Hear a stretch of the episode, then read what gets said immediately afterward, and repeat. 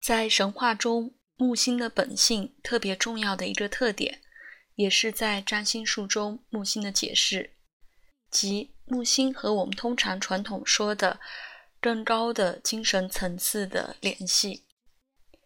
这方面的精神也被称为高贵的心灵或神性心智。这种超意识的心智和木星的连结之后将在这一章被探寻。当我们讨论木星、海王星这一对的时候，只是在考虑一个更高的精神层次能不能怎样，是一个令人羞辱的、有点令人沮丧的经历。一旦一个人认识到，一想起更高的精神层次，只是几十年前，可能需要向任何超过七岁的人解释，看起来格格不入。很少人听说过它的存在，这个概念看起来对很多人都过时了。但是研究木星有助于振作每一个人的这个重要维度。木星的更高的精神层次不是非理性的，它是一种动机的形式，但是是激励的动机。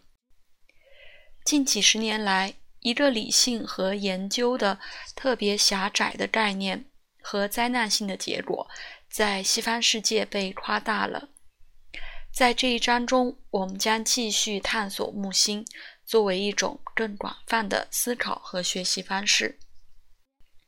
但在离开这个话题之前，让我们引用一个占星学的经典著作，一九一一年首次出版的伊莎贝拉·帕甘的星座分析。首次出版的名字也叫《从拓荒者到诗人》。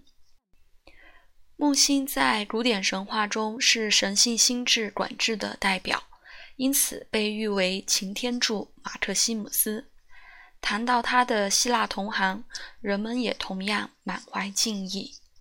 荷马的宙斯是最伟大和最好的，是所有神中最值得尊敬的，光明、公平和真相的神，众神与人类之父。他控制所有的星体，因为他的想法能理解所有的事情。他强大的震动使整个宇宙颤动。他的眉毛随着奥林匹斯运动而运动，就是身在宝座上的众神。王子和统治者被神圣的法令钦点，根据各国应得的奖励。当他低下头，他的决定是不能取消和不能改变的，尤其是他受益的、仁慈的和亲切的，时刻准备着听到他孩子的祈祷。同意他们的请求。古希腊赞美诗向他致辞，除了答谢他的善良和伟大，向他祈求干旱后的雨水、和煦的微风、有利的天气之类的恩惠。山顶是他恐惧的地方，在更严厉的方面，他是闪电、暴风雨和云之神。他控制霹雳和权杖。在他精致的玉座旁边站着两个注满的杯子，从中倾泻出来，根据神的旨意，人类的善与恶。他指定内部区域法官，死刑犯被认为是在他祭坛上的一个适当的牺牲。神性心智和宇宙的每个部分熟悉的连接，产生无数形式的活动。木星通用的标志或符号已经被很多作者说过，它展现了更高的精神层次的主题，扩展它的范围超越物质世界的极限。据说半圆象征心灵或精神，十字象征物质。半圆在木星的符号中，在十字的水平线或地平线之上，不像土星的符号。半圆在下面，因此象征意义是自然和物质。事实上，土星的象征实际上是木星的倒置。杰夫梅奥说，这表示人类的心灵和精神必须扩张和发展新的认知和一个更高的意识，超出实际经验和早期环境尚未体验过的。